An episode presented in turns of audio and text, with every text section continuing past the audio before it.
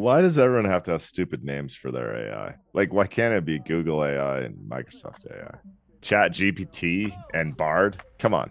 Well, Chat GPT isn't even a stupid name. It's like it's a very technical name. Which means it's yeah. stupid.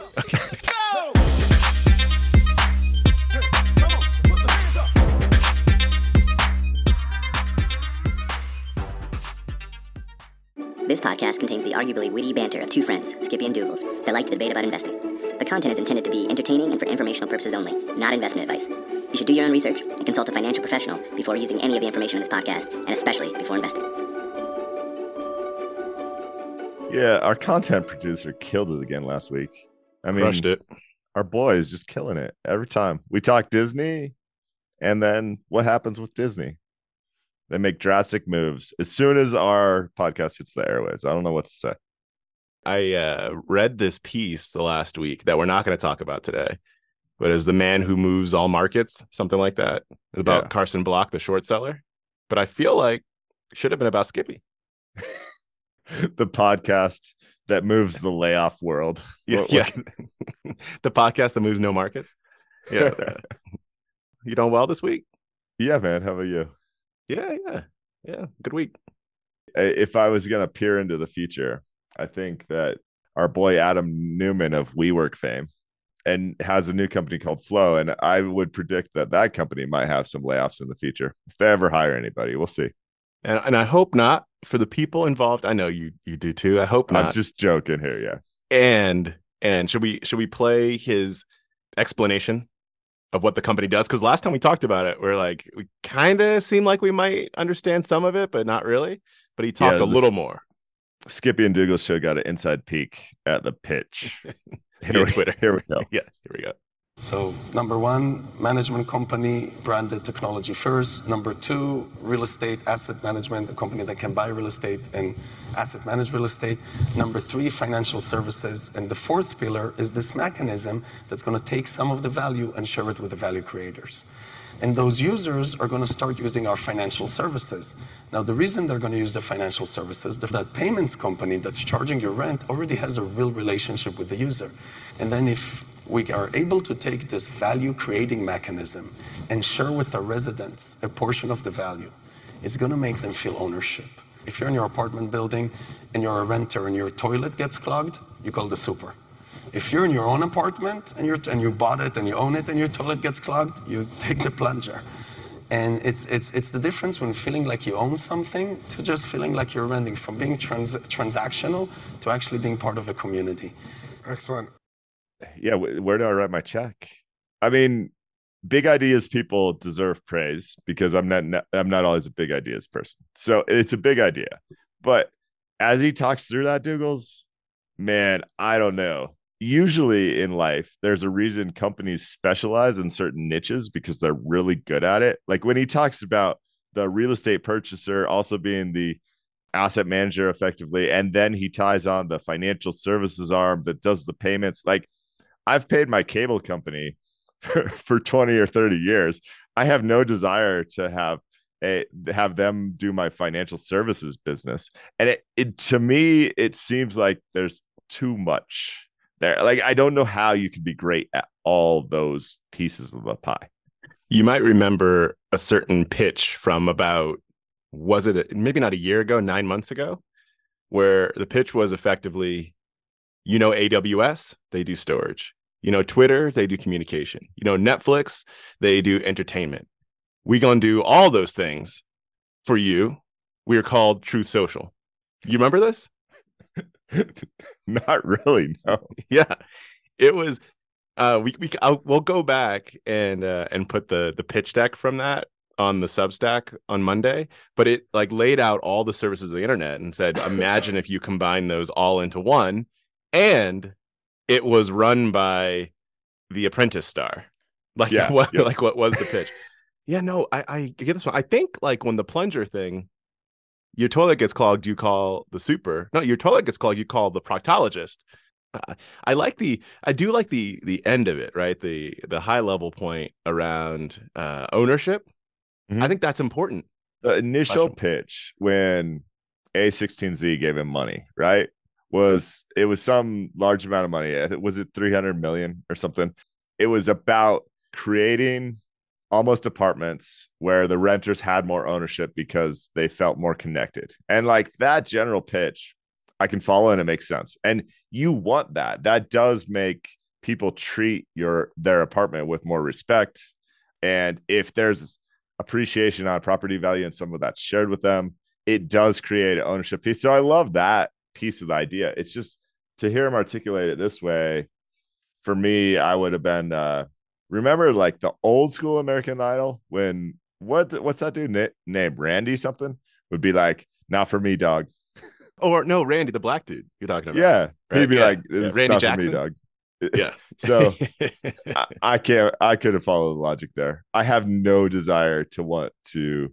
Well, and I think the piece that I feel like is really missing is all that stuff comes at a cost to have a financial services arm branded on top of your asset management company who's acquiring real estate and then maintaining that real estate. It all costs money. So the ownership piece is going to come when they can walk across the street and actually buy their own Yeah. rental unit for less than they would be to pay rent with this small fraction of feeling like ownership for flow. I just don't think it's Yeah, going to happen.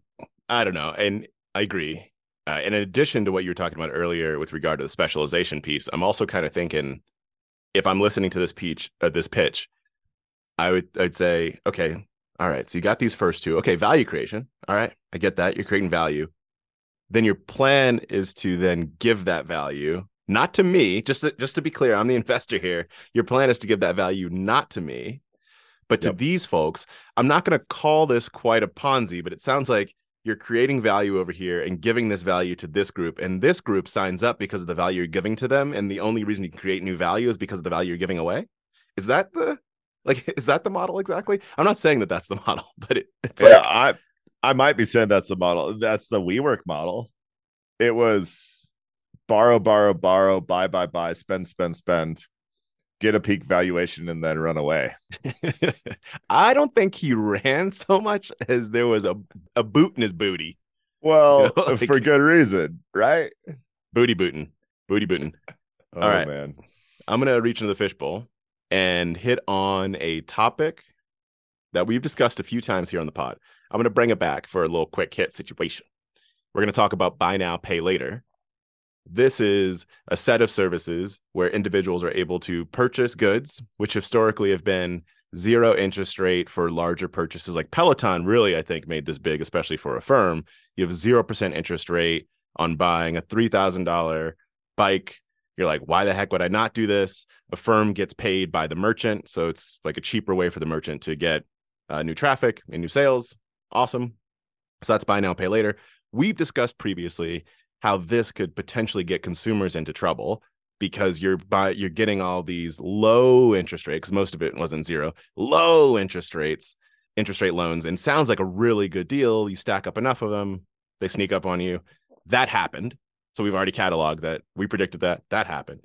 Now it seems like the buy now, pay later companies, or at least Affirm, is getting itself a little bit into trouble. So what's so interesting about this is is the complex adaptive system in which we live in a zero interest rate world. So let's rewind to two years back.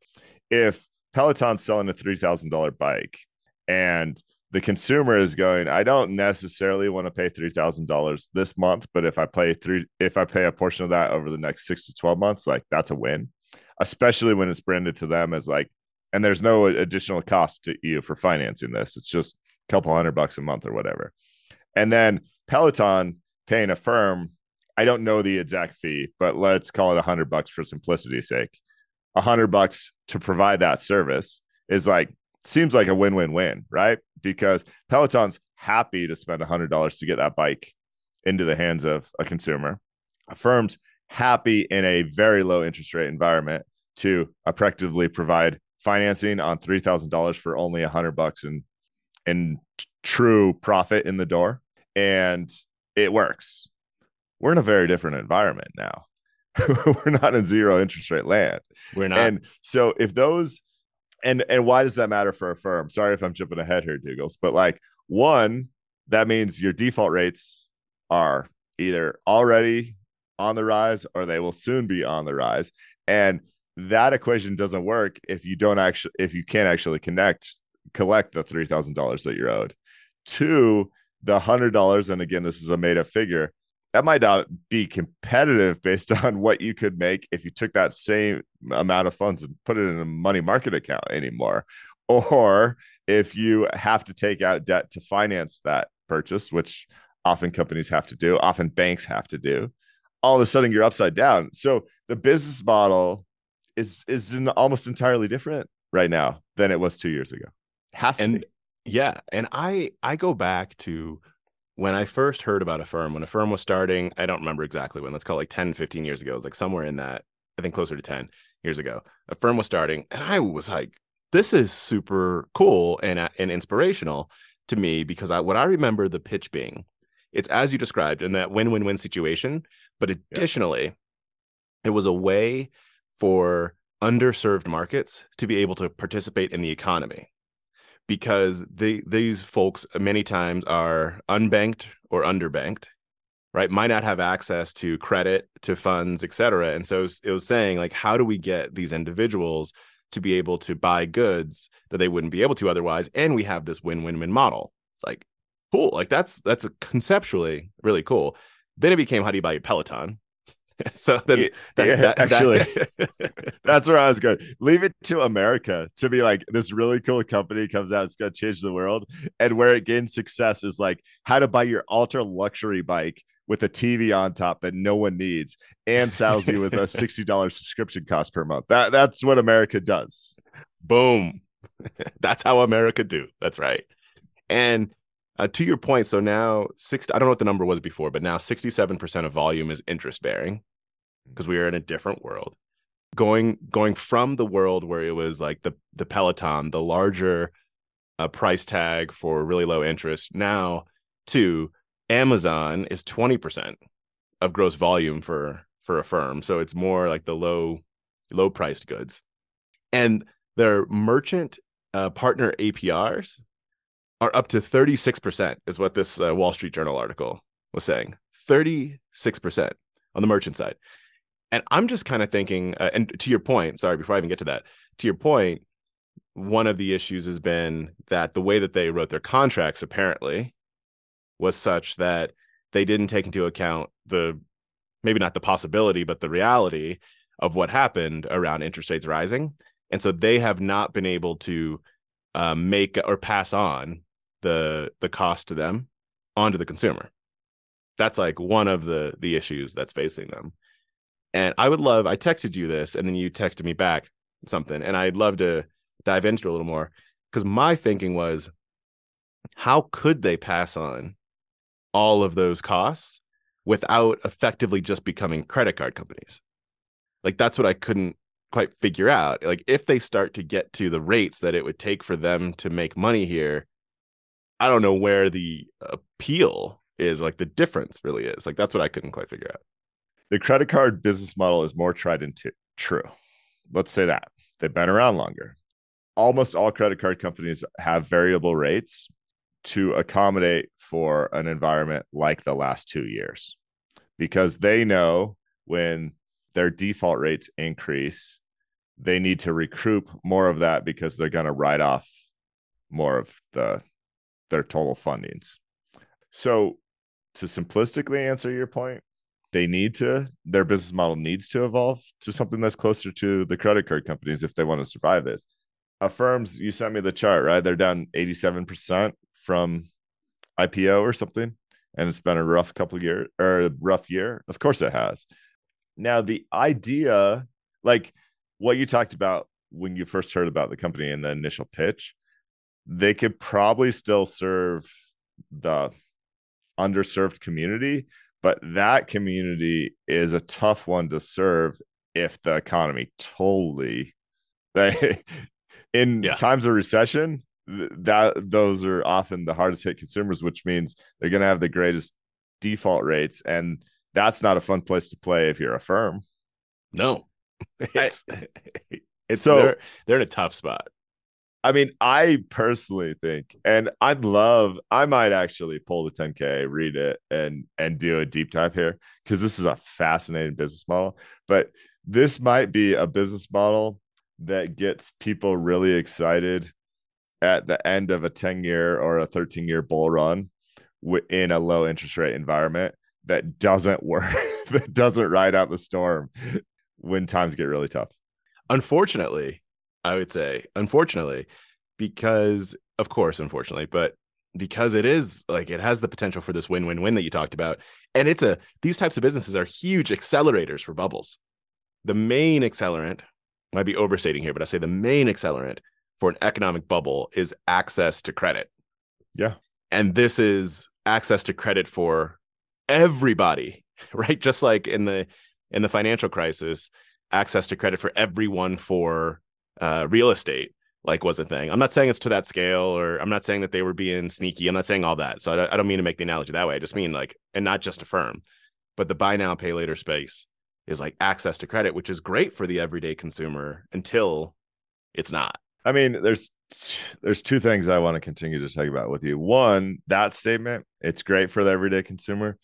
I think it's great for the everyday consumer if you're buying goods that are more investment like like to be able to purchase a home is great. Yeah, yeah, yeah. Yep, I'm not sure that it's great for the everyday consumer to buy a Peloton bike.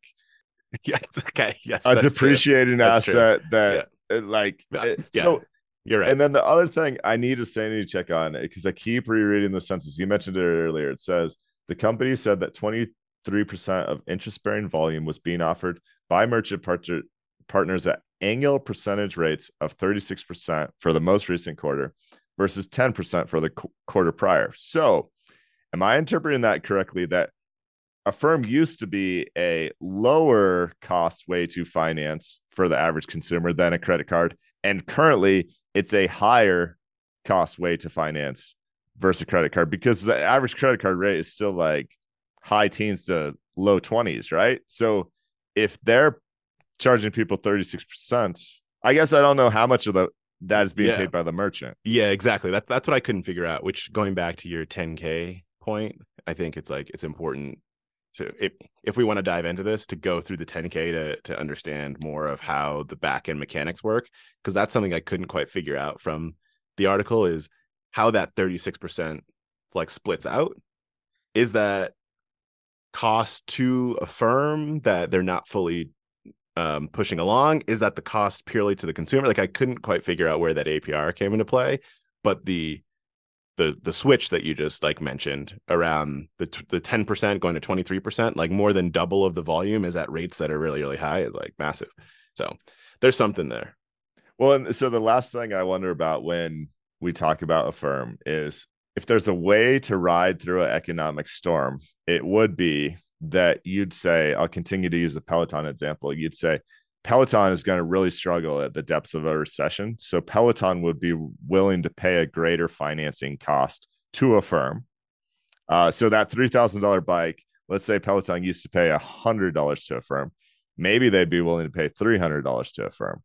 The problem with that is they also probably have to cut the cost of the bike to $2,000 to unload the things during the depths of a recession. And I just don't know if the economics end up working on all sides where it's still a win win win because clearly Affirm is financing more risky debt at that point in the cycle.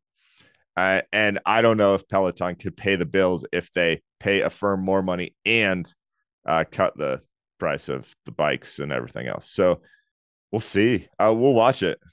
It's gonna be rough. It's gonna be it's gonna be rough. Hopefully they they they can break their way out of this, but I think it's gonna be rough. All right, what's in the fishbowl for Yout? The easy one is Disney, but I'm to save that for a little bit. I want to talk college football. The economics of sports has, has always been so fascinating for me. And there's these examples of nonsensical investments that happen in college because people's emotions are tied to things. So you see that with uh, NIL deals, uh, name, in, image, and likeness. The most famous one is quarterback from California who signed a deal to for thirteen point two million dollars for four years which is more than a first round draft pick in the NFL would make. And because of the way the rules are written, you're not allowed to say for playing football. So this happened with a collective at the University of Florida, and they the contract came out. The contract said like has to live in Gainesville, Florida, and has to participate in college or in athletic endeavors or something, basically implying he had to play football for the University of Florida to collect the funds. Anyway, that all blew up. Now he's collecting zero dollars at Arizona State. Cracks me up. It's the Wild West out there. But part of that is happening with the name and image and likeness piece. And part of it is happening in the universities with investments in new facilities. And so Oregon State University just built a new stadium, spent $162 million to tear down their existing stadium and build a brand new one. And here's what they did, Douglas. Imagine you're an analyst that ran the numbers on this. And this is maybe where Wall Street would be better involved than uh, academic provider. Last year, this couple had two seats uh, close to the 50 yard line in the first level. The total cost was $960. The new stadium for the year. Okay. That's like six, seven games. The new stadium is almost complete. They got their breakdown. It will cost $6,000 to have those same seats this year. Excellent. That's all I would do. If I got that in the mail, I got that letter, I'd read it and go, excellent. that that's like what do you do with your 10x increase? What what's Not worse, 10x, in, but... in my opinion, so college sports is also really weird and they like break down your costs. They say in order to have your tickets, you have to send a donation over here and we require you to buy parking or whatever. So here's the breakdown. $780 for tickets. That doesn't sound so bad. But then a $4,000 donation to like their university's uh, funding arm, $700 donation for the construction fund on the stadium, $20 for hat handling, and $200 for parking. What? So I know I've rambled here, but basically, who, what analyst goes, hey, you know what makes sense to to get this new stadium built? We'll just increase ticket prices by six times. Like you could double them, and people would go, oh, this I, this really sucks, but like, Uh, I love my university and we have a brand new stadium and this is great. You could triple them and people would probably start throwing stuff at you, but they still might pay. But if you go six times, it, I don't understand how the economics make sense. I, I don't understand who signed off on this. Desperation, maybe. I, like I don't, I, don't I don't know. This it's ridiculous. Like that's absolutely ridiculous. Which is why that would be my only reaction if I opened up the letter that stated that because you just what what is this? See, I ch- chose a poor topic for my fishbowl because it's so ridiculous. It's not even debatable. Basically. No, it's not. It's like... like that's that's so ridiculous. Oh man. All right, what's yeah. in your fishbowl? Okay, I'm going to connect a, a couple things together. I think up in here, but the core of it is going to be about pessimism and how pessimism's always everywhere, right? Uh, it rules the day. We've talked about it before, right? We talked about the perma bears and all that stuff. There was this piece that came out called Apocalypse is Nigh. Apocalypse being worst case, nigh being now. I actually don't know what nigh means, but uh, so yeah. Anyway. But anyway, it's nigh, it's nigh people. Uh, so this is written by Bob Seawright at an investment advisory firm that I can't remember. Anyway, so he's an investor. The core of this is about how uh, everyone's always talking about how bad everything is, uh, and human beings like really fear uncertainty. Especially, I love this part. He he brings in a whole different bunch of examples about how pessimism's everywhere, but I really like this one around uncertainty. He talks about Steven Spielberg and Jaws, and how it's the music that made Jaws scary. Like you take these two simple notes, dun it, and he's like, you can play that anywhere, and that's fear. Uh, it's the it's the it's the anticipation of what might happen, and it brought up for me uh, Jurassic Park. So the Jurassic Park dinosaurs, in the original Jurassic Park, this movie is over two hours long. How many minutes of it had dinosaurs? I'm supposed to guess 17. Pretty close, 15 minutes. So it actually might be 17 because 15 sounds sounds too exact. Yeah, But- yeah, Yeah. So about 15 minutes of this two hour movie, right, had dinosaurs in it. Movie, just to be clear, it was about dinosaurs. And it's the same thing. It's Steven Spielberg again, but with this thought that it's more about like the sound, the anticipation, right? The fear of what's coming. And so that's what human beings are always very scared of. I'm going to give you some data here about climate change. So the big big fear that everyone has now, like world's coming to an end because of climate change. In fact, in this survey that went out, quote unquote, humanity is doomed due to climate change or climate change. And this is saying that across all countries, according to the survey, it was for 16 to 25 year olds. And the question was Does climate change make you think humanity is doomed? There were a thousand people surveyed in each country. Across all the countries, 56% of people said, Yes, humanity is doomed. That I'm not even saying climate change, anything about climate change specifically. It's just saying that that's where we get to. Like we always get to this point where like everything's coming to an end, and it like generally doesn't come to an end. Is the is like a broad point that has here. He then starts to get to. Let's go back to perma bears here. Mhm. He brings up our good friend, Mr. Grantham, and lays out very respected investor. This is not about Jeremy Grantham in general, but this is an example of something four different pieces here.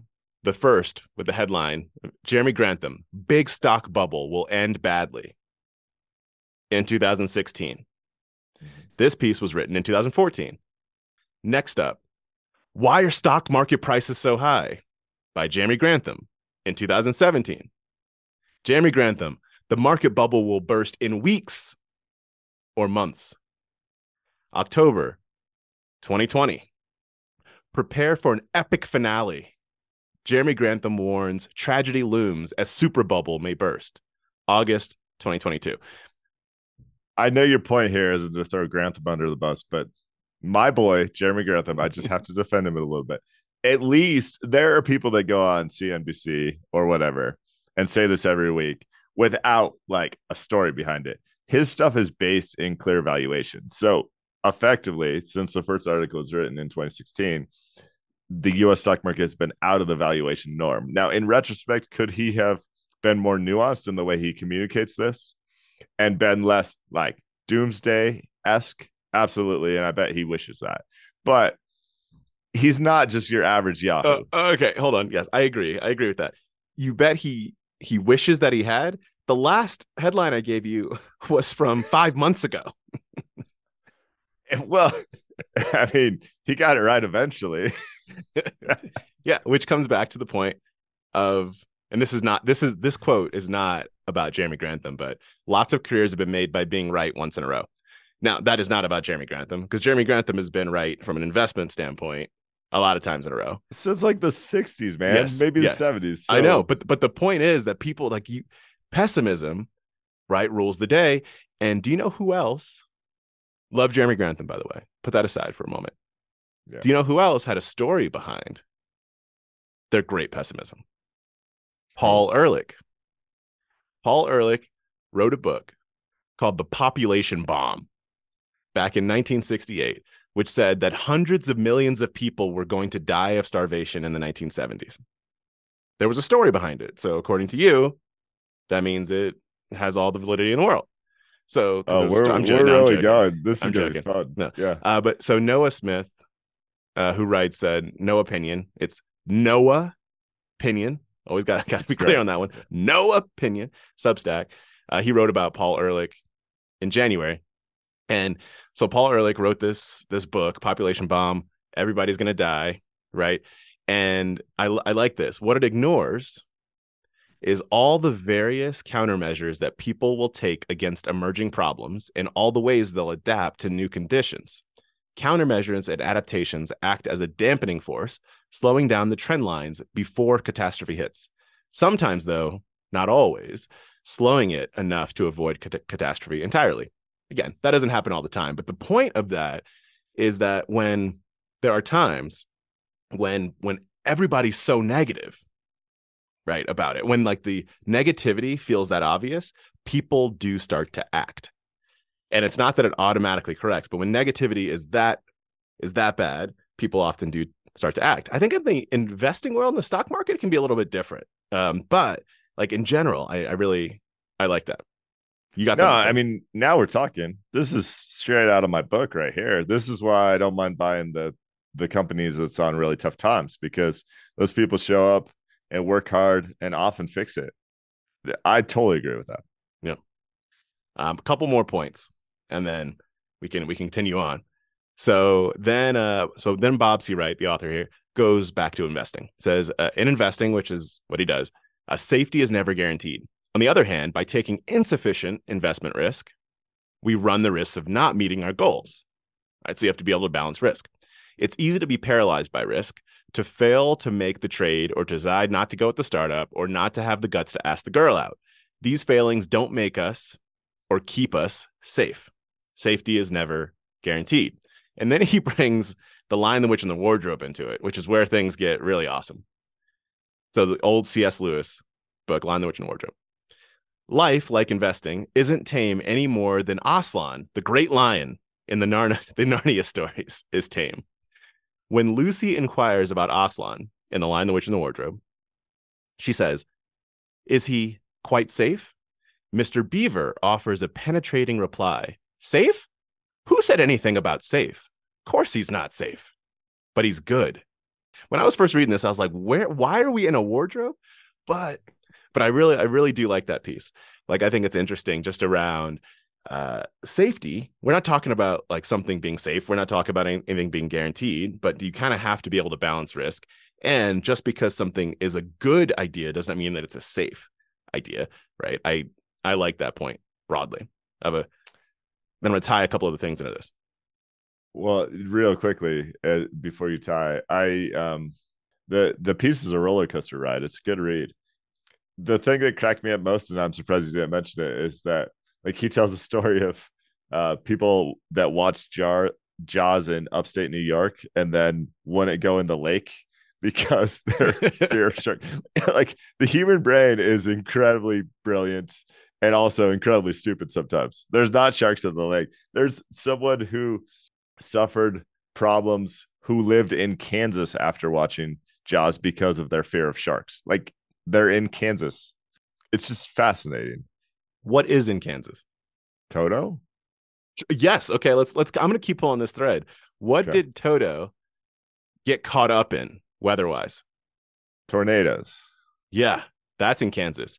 What comes through tornadoes? Sharknado. Here we go. So this is you're saying that this is a fear that is not justified. and I wouldn't I wouldn't have believed that this was true if there was just one Sharknado movie. But by the 36th Sharknado movie. All right, anyway, no, a couple other things I want to tie into this. So one is there there's this New York Post article, which won't go, in, go into much by Ken Fisher.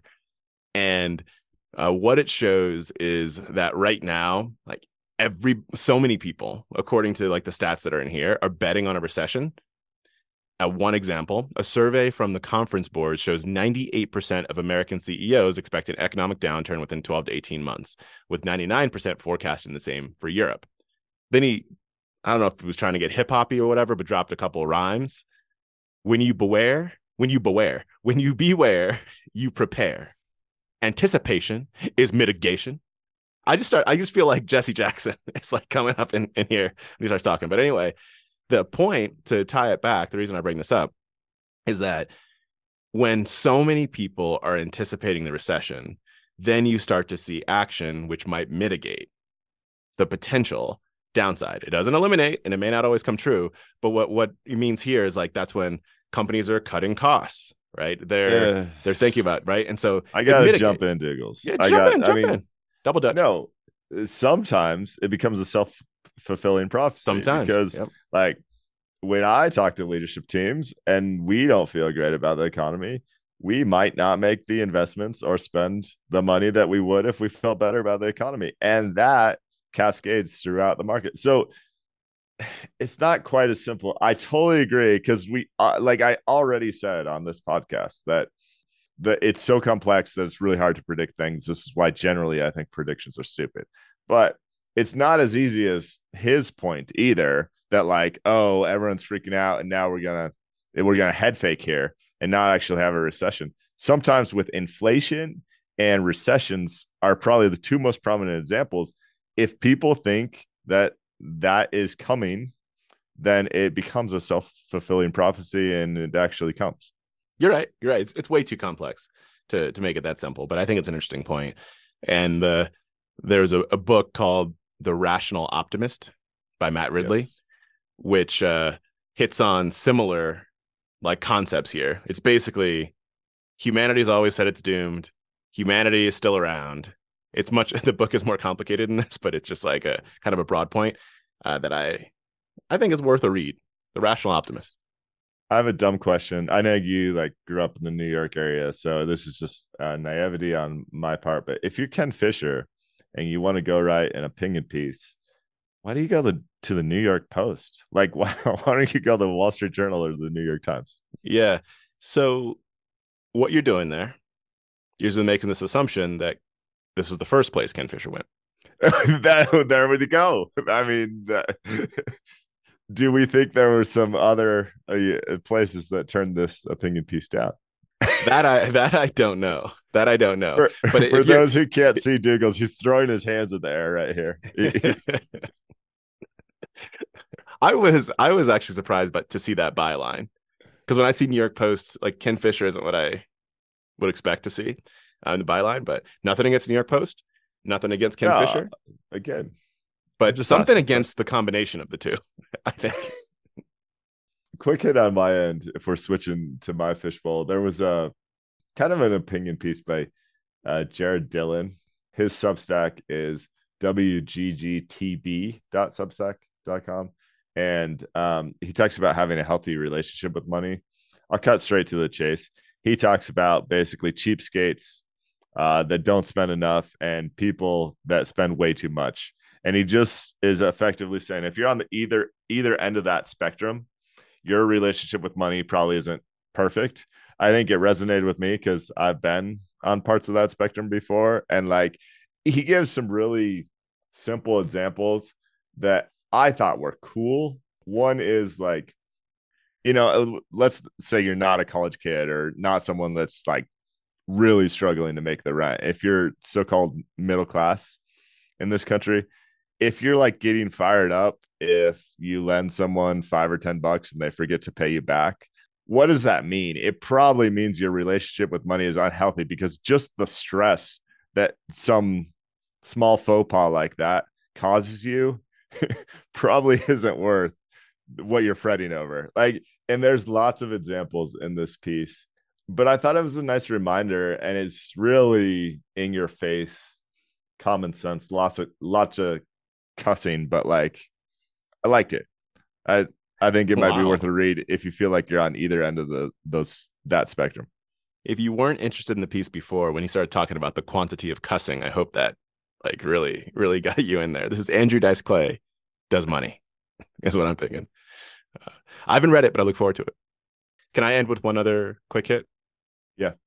I want to talk about faux pas because you brought up faux pas. Okay. The AI wars are on, people. I'm not talking about Linda Hamilton. I'm not talking about Arnold Schwarzenegger. What I'm talking about is Google v. Microsoft via Open AI's ChatGPT. Yeah. So we talked we discussed how Microsoft made a big investment in OpenAI. Microsoft is now integrating ChatGPT into Bing search. And Google says, no, no, no, not in my house. Straight up Mutombo finger. What do you call that? Swivel? I don't know. Shaky shakes? Anyway, says, not in my house. Google says, we own search. You can't own search. We're coming out with a new product. That product is called Bard. Our engineers are better than you. Why does everyone have to have stupid names for their AI? Like, why can't it be Google AI and Microsoft AI? I Chat GPT and Bard. Come on. Well, Chat GPT isn't even a stupid name. It's like it's a very technical name. Well, it, which means it's stupid. Okay. okay. So Google says we're coming out with our own Bard. this week, Google releases the ad for Bard. Yeah. I'm not going to say the only thing, but going going back to the point, like you know, we discussed Charlie Munger and whatnot. It's just like avoid doing stupid. Like that's you don't even have to get the ad right. Just don't get Yeah. the ad wrong. Yeah. And so in the ad that is celebrating the release of their brilliant AI functionality, the AI comes back with bad facts. like to the world. Google stock drops like 10% immediately when this hundred billion dollars. hundred billion dollars. And I know you watched Silicon Valley on HBO, but there's a episode where Hooli did effectively the exact same thing. So this was all forecast by Mike Judge. It's hilarious. If you want to know how the I'll even just say that like the technical technology business world has worked, does work, and will work ever into the future, watch Silicon Valley. It has it has everything in it. Like everything in it. Um, but yeah, so the, the fact was about the James Webb telescope, and uh, Bard came back and said that the James Webb telescope took the first pictures of a planet outside of our solar system, and then a bunch of astronomers said actually the first picture was taken 14 years before the James Webb telescope came out. So you know, it's not it's not like the fact is a huge deal necessarily. It's just that like why wouldn't you get that the all the facts in your ad right? No, I would say, gosh, huge deal is probably not the the the fact, the incorrect fact. I made up a new term, incorrect fact. Um, is kind of a huge deal. They chose. I don't know why they chose to talk about the James Webb Telescope in their ad because it's like pretty niche. But you're going to a niche where those people, that scientific community, like really cares. It's Yes, not like yes. What's the best movie out right now? And the ai spits back oh like avatar is a h- highly popular movie at this point in time. That's debatable that people are like oh whatever. It, it's like no this, this is a community of scientists that are going to fact check you like crazy. It was a stupid prompt to start and then their ai got it wrong. Yes, I, I'll, I'll give you that. I also I was playing around with uh, with Bing a little bit this week, and I wasn't particularly impressed with certain use cases. Wait, so you got you sent me this on text, but uh, does this mean you're part of the beta user group? Because like Bing is not live yet. Well, I had two points. Let's My let you make point- your points, and I'll shut Yeah. up. yeah my one of my points is that that just might really be wrong in the end once all this is is fully fleshed out. But one point is that i think that there's a conflation between the different ways that search is used because there there's some time when it's like i'm going to put some text in a box and i want an answer that i can use elsewhere. And then there's i want to find something on the internet. And those are two different things that I- I haven't seen a use case where uh, any of the the new AI functionality satisfies that second like category. Completely agree. Complete. And so that's why that's why I'm on the wait list, and I really want to see how they mesh that because I'm not going like I have access to Chat GPT. I'm not going there as my primary search engine. I'm going there for content creation and it's almost like a a research assistant where you can ask it a question and then it will bring back a bunch of information from various sources across the web and catalog it in one place. But it doesn't fulfill a lot of my search needs, which is like tell me the five websites that have information Yeah. on this and I want to browse through all of them and effectively like use my own brain to make some decisions. And so I think I guess that's why I've been holding off on judging it until I Yeah, yeah. get the the formal go live because I think you have to blend both those things, and I don't know how they're going to do it. But that's almost the secret sauce. Yeah, or maybe they don't get blended. Like I'm wondering, I don't know, right? The the smart people that are spending billions of dollars to figure this out will like figure this out. Uh, but in my head, I, I'm I'm taking the headlines that are coming out that are like search will never be the same. And I'm mm-hmm. like, I think maybe Google won't be the same because Google is saying we organize the world's information, like as a company. Right. And so this could be a different way to organize the world's information if you take it at that level. But should it be conflated with search? Like I don't I don't I don't know. Can AI make search better? Sure. But none of the use cases make me think in that second category of search. That that's my only point. So I'm interested because again, bill, people are spending smart people are spending billions of dollars to figure all this stuff out, and so maybe they they do and should, to your point, bring them together. I just haven't seen like a straight up use case that is just like find me to your point these five websites that or like these five um maybe not even websites let's say these five firsthand accounts of a thing that I can then consume the like firsthand take and make my own use for my own. Like I haven't seen that, which is a lot of search, I think, but I might just be old and antiquated. I think the technology can be applied to that, and maybe it just hasn't yet. Um, Maybe. Yeah. the the lamest example I think of where like AI has no positive impact currently, but might in the future is like, say I find a t-shirt I want to buy and I want to buy it for the lowest price. Typically, I'd look at the five most reputable places that are selling that thing, and then I compare shipping costs and everything else. And like I haven't seen Chat GPT do that, but I don't know why Chat GPT couldn't do Yeah. that. Yeah. That's a good point. And so I think it might be about unleashing it for these other, what I'd call more common search requests. And then I think it could run with it and hmm. probably excel at it. Yeah, It's just not yeah. there yet. Yeah. I think you might be right. Right, that's all I got. Yeah. One last thing for me, just wrap up the Disney loose end. Um, we talked about our boy Nelson Peltz, who wanted Disney to make a bunch of cuts. And then February 8th, what was that? Midweek, Wednesday, they announced all these things. They announced 7,000 job cuts and plans to slash 5.5 billion in costs. And he said, I'm cool with that. We don't need to talk about Bob Iger's salary anymore. Isn't that crazy how that happens, Dougals? Yeah, it's it's a lot of people. There's just a lot of people in there. Yeah, I agree. I agree with you. All right, wrap time. yeah, guys, rate and review the podcast when you get a chance. Um, that really helps the show. We'd love it if you share the podcast with a friend too.